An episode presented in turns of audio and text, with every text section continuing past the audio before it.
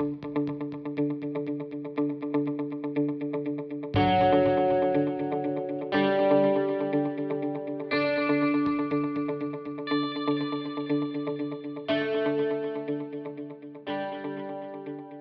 to Lossiemouth United Free Church Sermons Online. We're glad you could join us as we look to Jesus, the author and perfecter of our faith. If you want more information about our services or about church life, please head over to our website at lossieufchurch.org for more resources.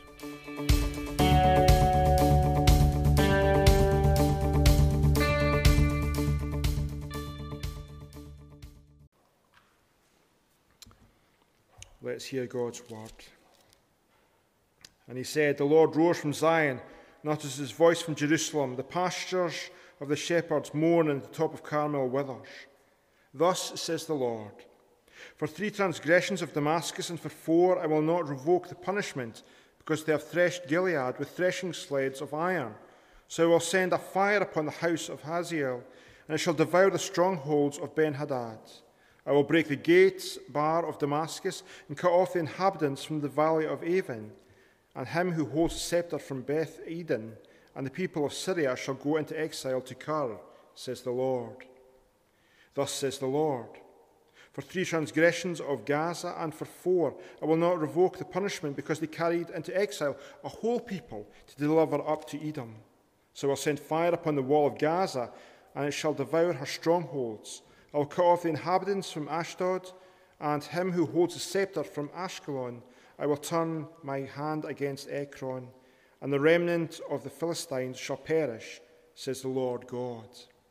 Thus says the Lord, for three transgressions of Tyre and for four I will not revoke the punishment, because they have delivered up a whole people to Edom, and did not remember the covenant of brotherhood.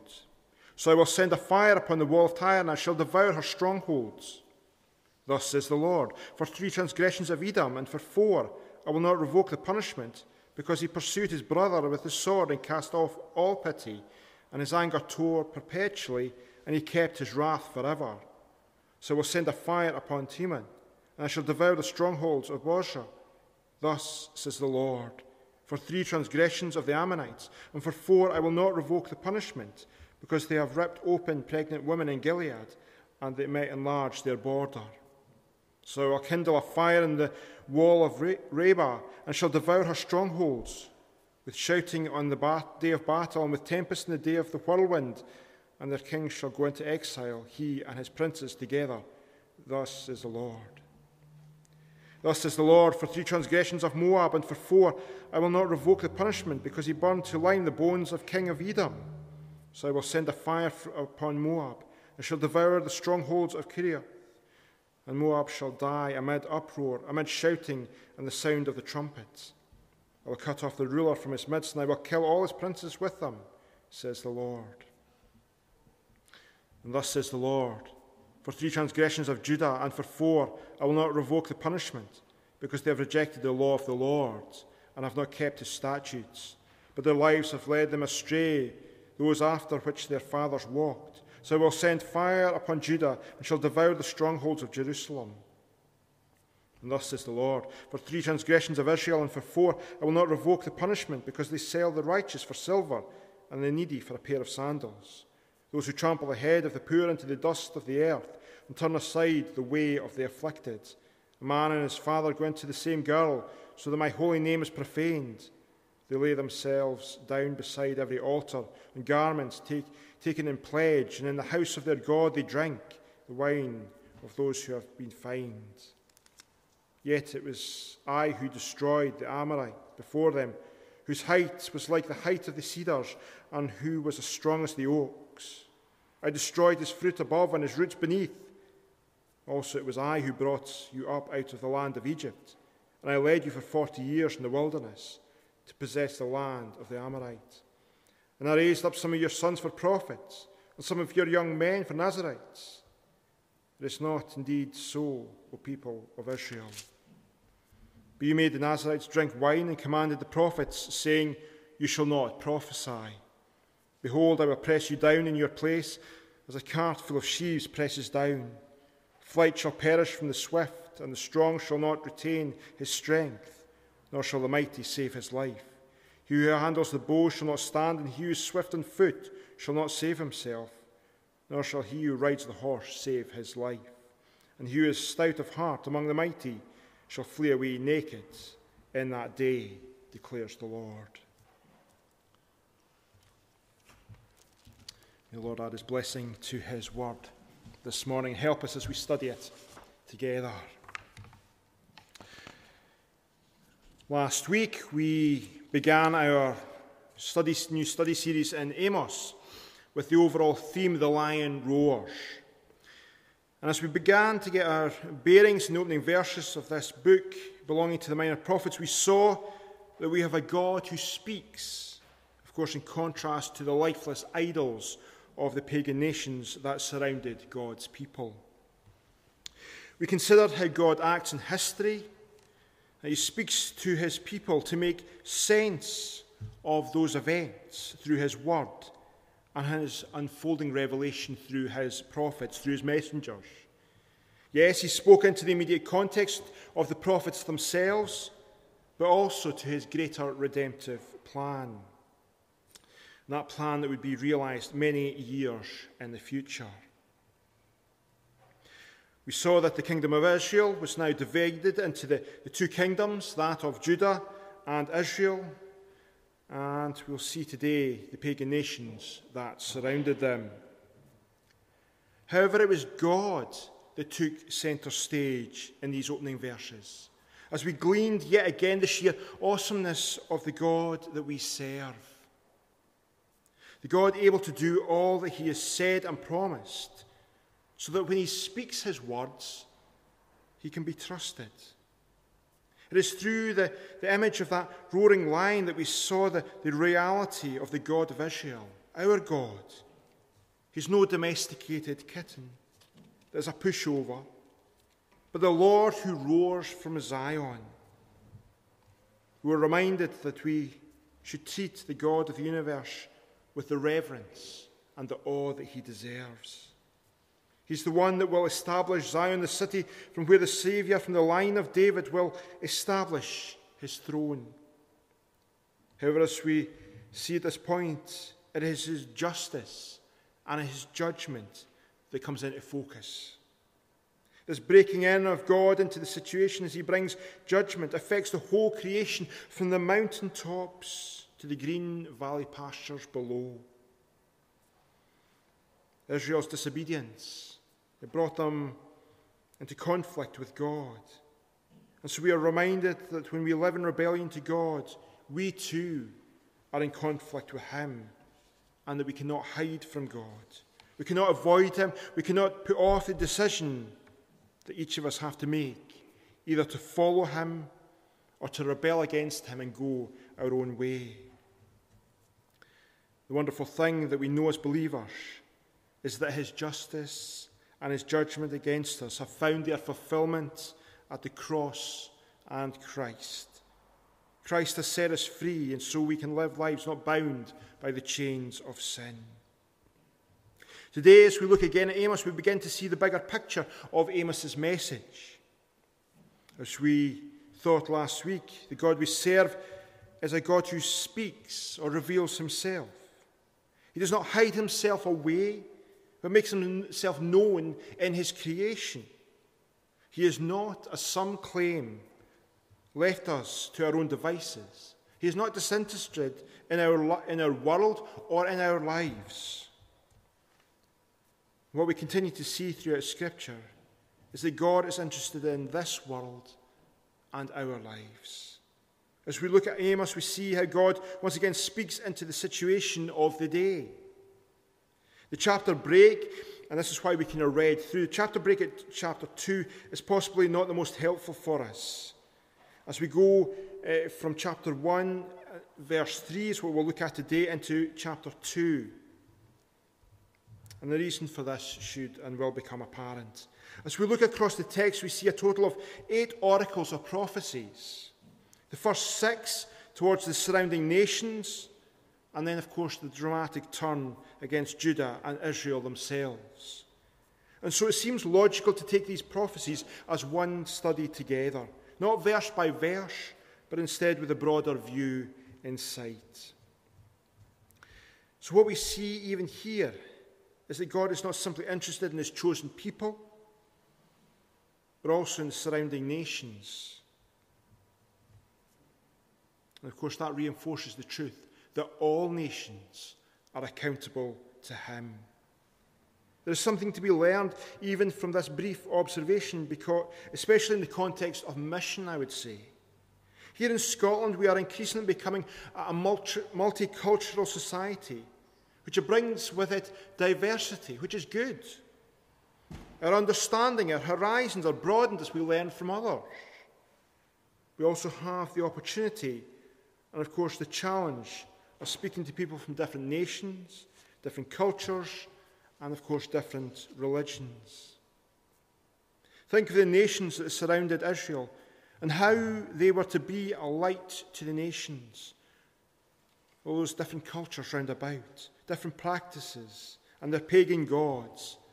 But the people of God were called to point to the true God and Lord of all. In our own context, we, as the New Israel Christ's Church, we are called to live distinctive lives in contrast to those round about us. We are able, as the new Israel, to do what the old Israel could not do through what Christ has completed at the cross. That does not mean that we will be uniformly the same.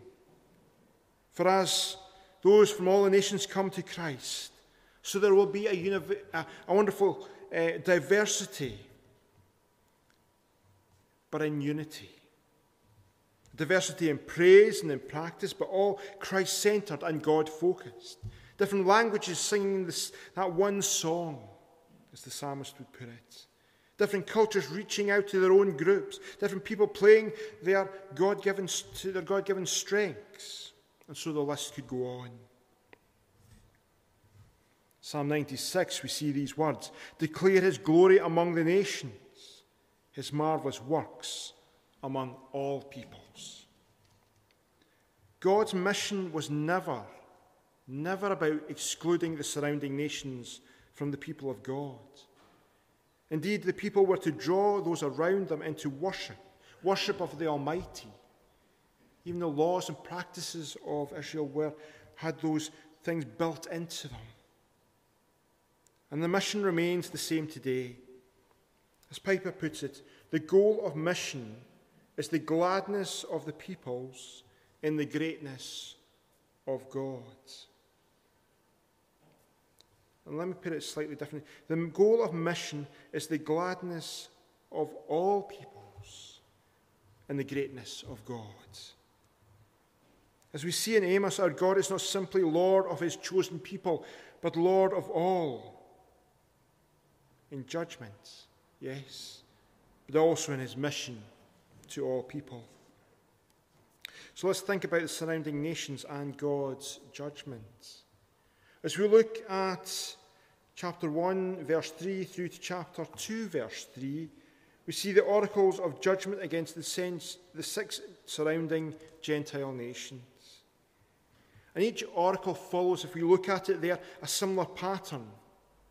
As it identifies firstly the nation, it points to its transgressions or its wrongs, and then declares God's response to that, or his judgment upon that nation. They all begin with that saying, Thus says the Lord. It is as if we're in a kind of courtroom setting as the accused have their crimes read out to them.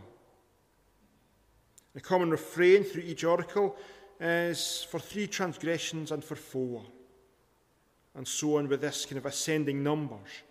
And it's a tool, a literary tool used by the ancient Near Eastern writers, not as simply meaning three or four wrongs or transgressions, but instead emphasizing multiple and many transgressions. It is a way of signaling the complete failure on many fronts of the nations. And so, as each offence is listed, it's not only the only ones, but they are to highlight their most obvious and most serious failings towards a holy and just God. Even though these nations are outside the covenant community, they still have the moral law written upon their hearts, as all humanity has. They're not exempt from God's judgment. They, as all, have received that general revelation of God to the world, in contrast to that special revelation that God has given to his own.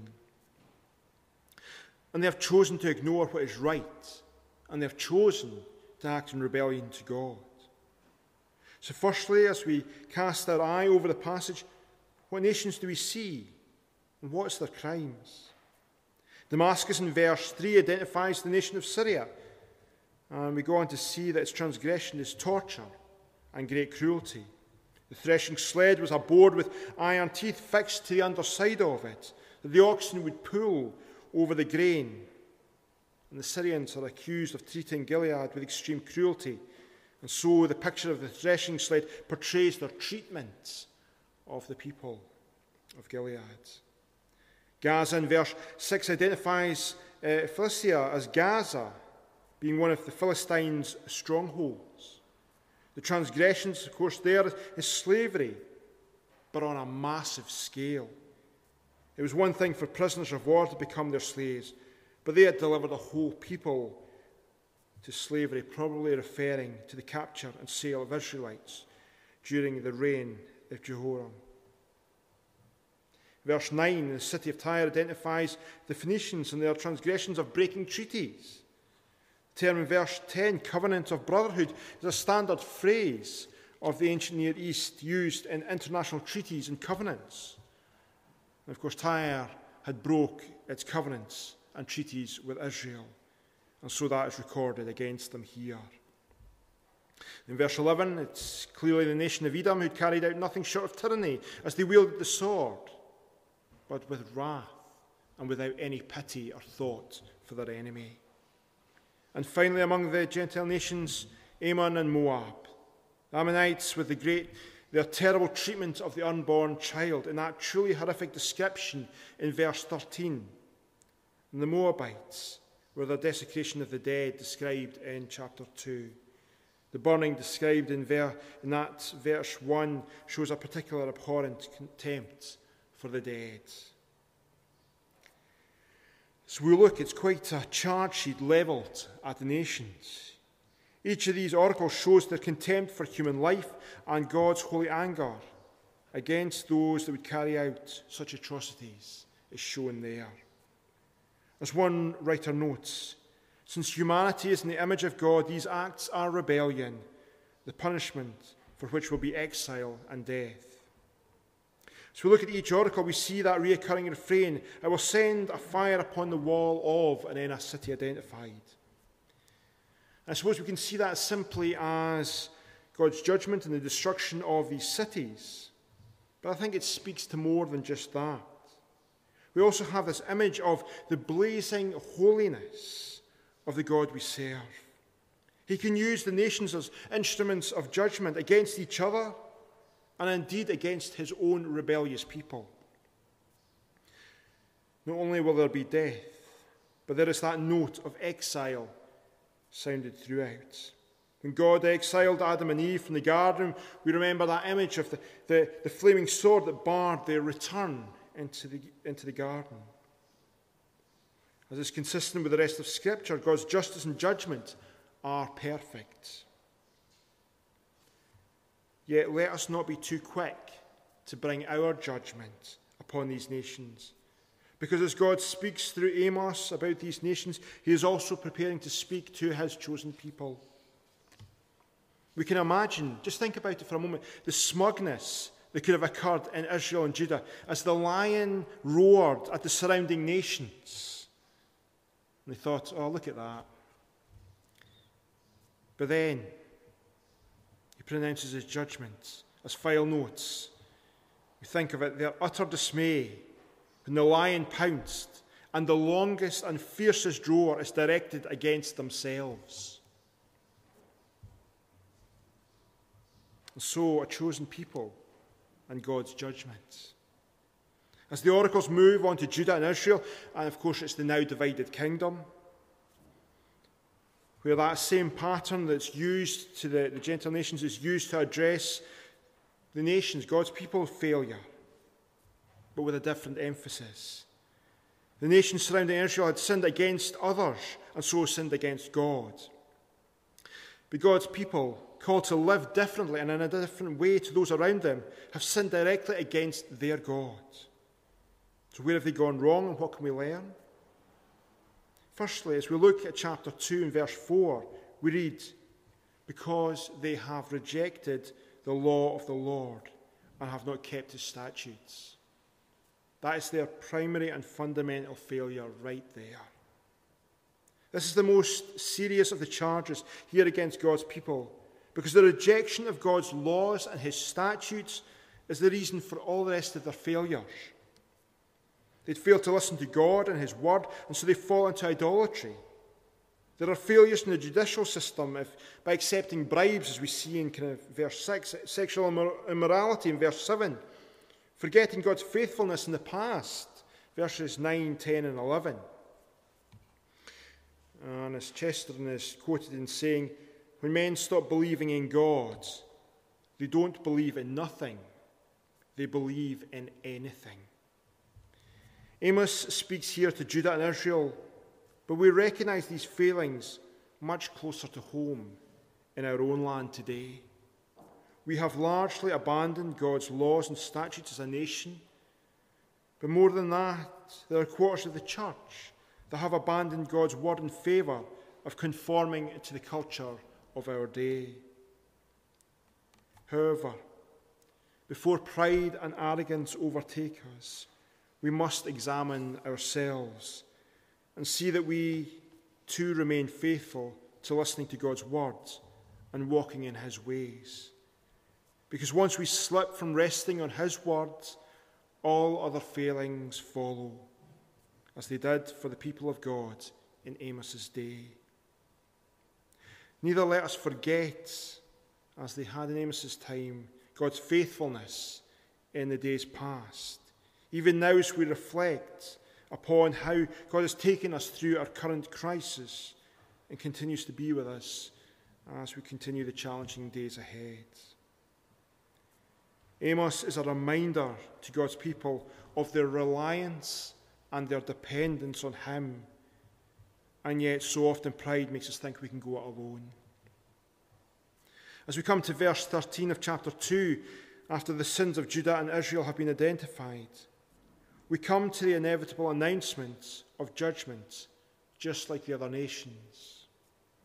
The difference, however, to the other nations is that they're without excuse because God has led them. He's led them and protected them, He's given them a land, He's been their salvation, taking them out of Egypt. Yet they behave as if they are ignorant to the God that will now bring His judgment to bear. We are not ignorant today of what God has done for us, and we are without excuse when we know of and trust in the God that saves. At a national level, if we continue on this trajectory that we're currently on in our nation, it's not going to end well for us. We must call people to repentance and a turning to God. We must be the prophetic voice of our day warning that straying from God's law and statutes will be our downfall. And so, as we finish today, we look at these passages and we see that God is Lord over all, over every nation, over every life, whether people recognize it or not. A day of judgment is coming, and the only Saviour is Christ, whose gospel we preach.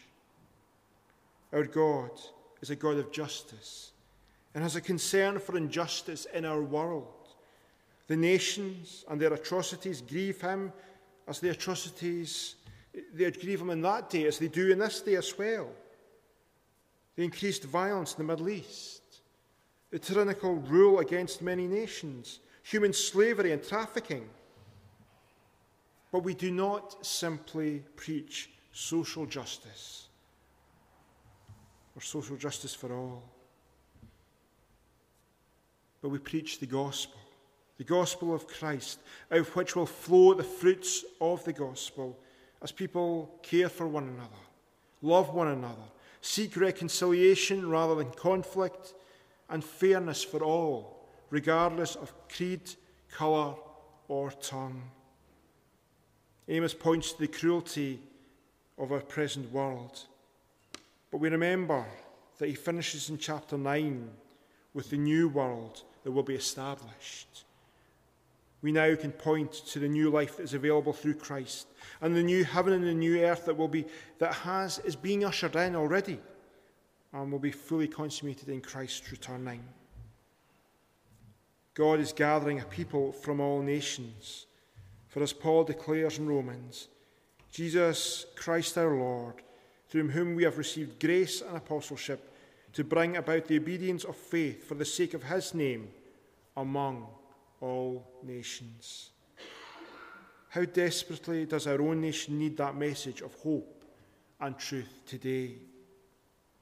The question I want to finish with and I want to leave you with is will we bring it to our communities, our cities, our towns, the estates, the gated communities? Will we bring the good news of Christ to bear? Let's take a moment in prayer. Let's pray. Lord, we give thanks for your word, the words of the prophets as we study them today. And we see that they have a message not just for Amos's own time, but for our day today. We pray, Lord, for our land, that we would return to you.